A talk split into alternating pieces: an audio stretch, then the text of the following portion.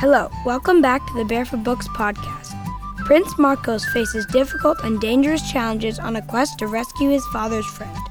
Can the magical Taltos horse help him defeat the many headed dragon of the Silver Bridge? After the story, go to barefootbooks.com to find the complete Magic Hoofbeats collection. This is the story of the Taltos horse, a story from Hungary. Once upon a time, in a land beyond beyond, there was an old king with three sons. Now, there was a strangeness about that old king. With one eye, he constantly wept, but with the other, he laughed.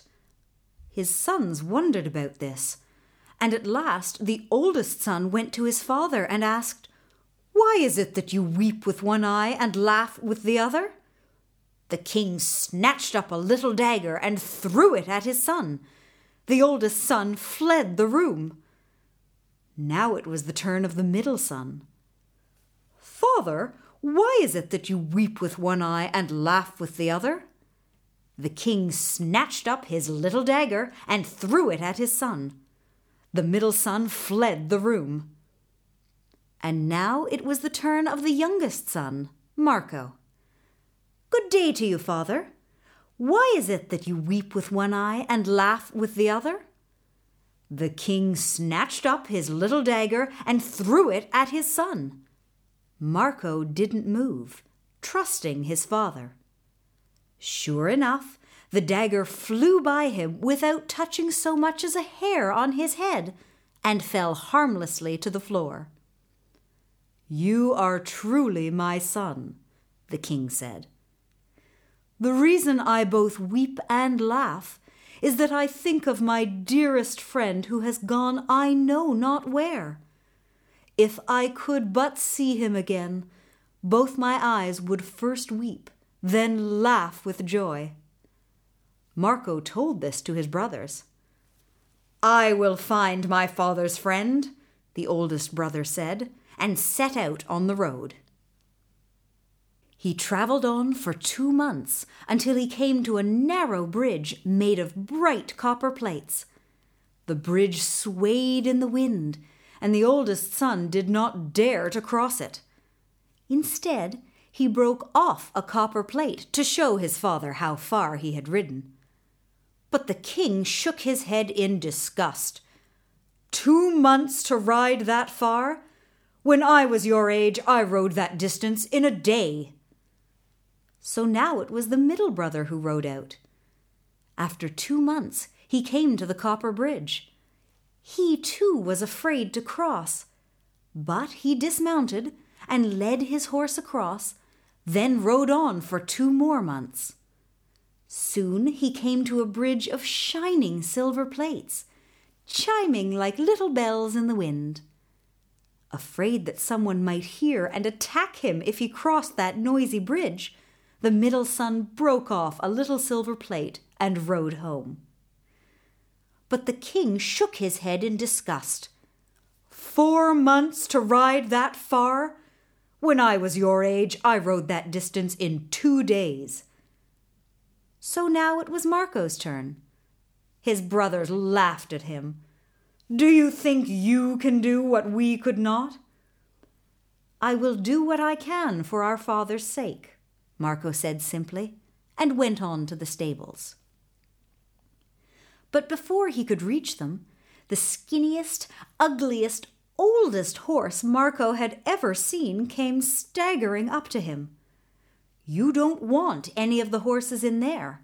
You want me. When Marco heard the horse speak, he drew back in wonder. This could only be a Taltos horse. What do you need from me? Oats? Hay? First, bring me a bag of barley. Marco did, and the old horse swallowed the barley in one gulp. Now bring me a bag of millet grain. Marco did, and the old horse swallowed the millet grain in one gulp. Now bring me a bag of charcoal. Charcoal? Marco exclaimed but he did as the old horse bade. The old horse swallowed the charcoal in one gulp. Now give me a good grooming, he ordered. Marco groomed him from forelock to tail. Wonder of wonders! Once he was done, the skinny old horse was now a shining horse of power, his coat gleaming gold, his mane and tail shimmering silver. A Taltos horse indeed! But in the next moment he changed into a skinny old horse again. Now, the Taltos horse told Marco, you must ask your father for the sword and saddle he used in his youth when he and his friend rode together. The king was delighted when Marco asked for the sword and saddle. You, at least, are trying to help me, his two brothers laughed at the sight of Marco riding off on a skinny old horse. But as soon as they were out of sight, the horse became the beautiful Taltos steed again. Close your eyes tight, Marco, he warned. Marco obeyed and felt a mighty wind nearly sweep him from the saddle. Open your eyes again, the horse told him.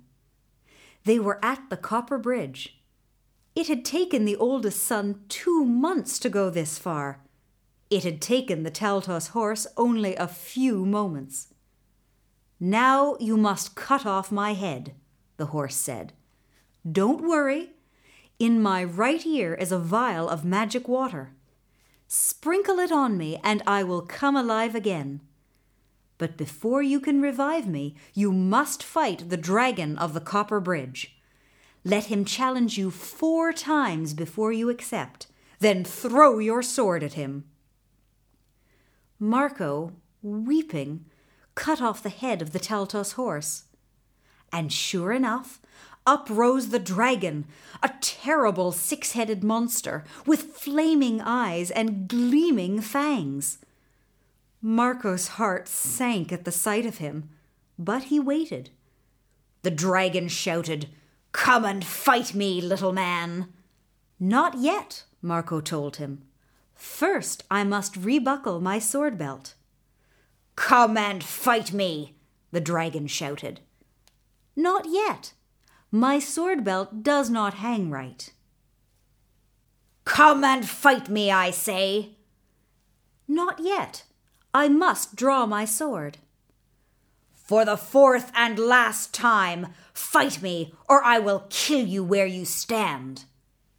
Now I will fight, Marco said, and with all his might he hurled his sword at the dragon. It cut off all six heads at a blow, and the dragon fell dead. Marco quickly sprinkled the magic water on the Taltos horse, and the horse sprang up alive again. Well done, Marco. Now get on my back and shut your eyes. A mighty wind nearly swept Marco from the saddle. When he opened his eyes, he found that they had reached the silver bridge. Now you must cut off my head, the Taltos horse told him, and take the vial of magic water from my right ear. Then you must fight the dragon of the silver bridge. Let him challenge you four times, then throw your sword at him. So Marco cut off the head of the Taltos horse, and soon the dragon of the silver bridge appeared. He was even more terrible than his brother, with twelve hideous heads and fiery eyes. But Marco waited till the dragon had challenged him once, twice, thrice, four times then threw his sword. Sure enough, swift as lightning, the sword cut through all twelve heads, and the dragon fell dead. Marco sprinkled the magic water over the horse, and the Taltos horse sprang up alive once more. Well done, Marco! But we still have a way to go. Onto my back, Marco, and keep your eyes shut. Once again they raced like the wind, and this time came to a great bridge of black iron. Here you must face the dragon of the iron bridge, the Taltos horse warned. First, cut off my head as before, and take the vial of magic water from my right ear. Then do all as you did before, and have no fear. It was not easy to have no fear when Marco saw the dragon of the iron bridge. For this dragon had no less than twenty four heads, and each head had terrible fiery eyes and terrible clashing fangs. But Marco obeyed the Taltos horse and cut off his head. Then he let the dragon challenge him four times and hurled his sword at it. Straight and true, the sword cut off those twenty four terrible heads, and the dragon fell dead. Quickly, Marco sprinkled the magic water on the Taltos horse, and the horse sprang up alive. Well done, Marco! Now we must ride on over the glass mountain. But have no fear. My horseshoes are studded with diamond spikes and will not slip. Keep your eyes closed, though. The brightness of the glass could dazzle you. This time, Marco could not resist it. He opened his eyes the tiniest bit. Ah, but the dazzling glass was so bright that he quickly shut his eyes again. We are safely past, the Taltos horse said. Open your eyes and tell me what you see. Darkness! Marco cried. That is the land of the demons. But have no fear, we aren't going there. The Taltos horse brought Marco to a meadow bright with green grass, waving like the smooth waves of the sea in a sweet breeze. In the middle of the meadow stood a silken tent, and beside that tent was a shining horse. Brother! he whinnied. Brother! The Taltos horse whinnied back. Within the tent, a man who looked to be the same age as Marco's father lay sleeping. As he slept, a gleaming sword patrolled, moving smoothly through the air in a protective circle about him. That is the one you seek, the Taltos horse whispered. That is your father's friend, and that sword is twin to the one you bear. Marco dismounted.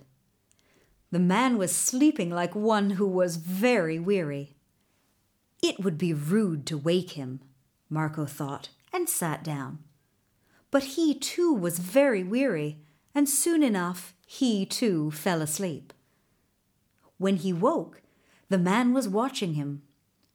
You are a polite young man, the man said. You could have awakened me, but you let me rest. Now, what wind has blown you here? No wind but the Taltos horse, who is a brother to your own. I am Prince Marco, and you and my father were once the dearest of friends. Quickly, Marco explained why he had come. The older man cried out in joy. I should dearly love to see my friend again. But alas, he added more sadly, I cannot. I must guard this meadow, the silk meadow, against the land of demons. Then let us fight the demons, Marco said. Let us defeat them. So Marco and the older man gathered an army and rode against the army of the demons. Marco fought here. Marco fought there. And everywhere he struck, he took off a hundred demon heads. And when the battle was done, why, there were no more demons left in the human world. Now I may go with you to see my dear friend, the older man said. Marco gave him two diamond studded horseshoes from his own Taltos horse's saddlebag. Now both horse brothers could ride over the glass mountain. On they sped together until at last they were back in Marco's father's kingdom. Soon the king and his oldest, dearest friend were reunited, and much joy was there then. And what of Marco? Since the oldest and middle sons had failed in their quest, Marco became his father's heir. in time, with the aid of the Taltos horse, he ruled the kingdom both wisely and well.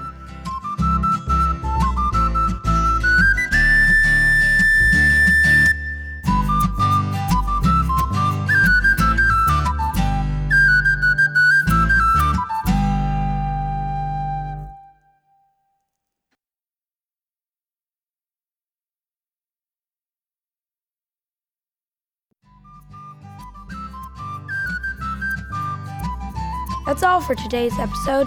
Thanks for listening. Now you can visit barefootbooks.com slash podcast to find special offers, join our email list, and listen to past episodes of the Barefoot Books podcast. See you next week. Bye.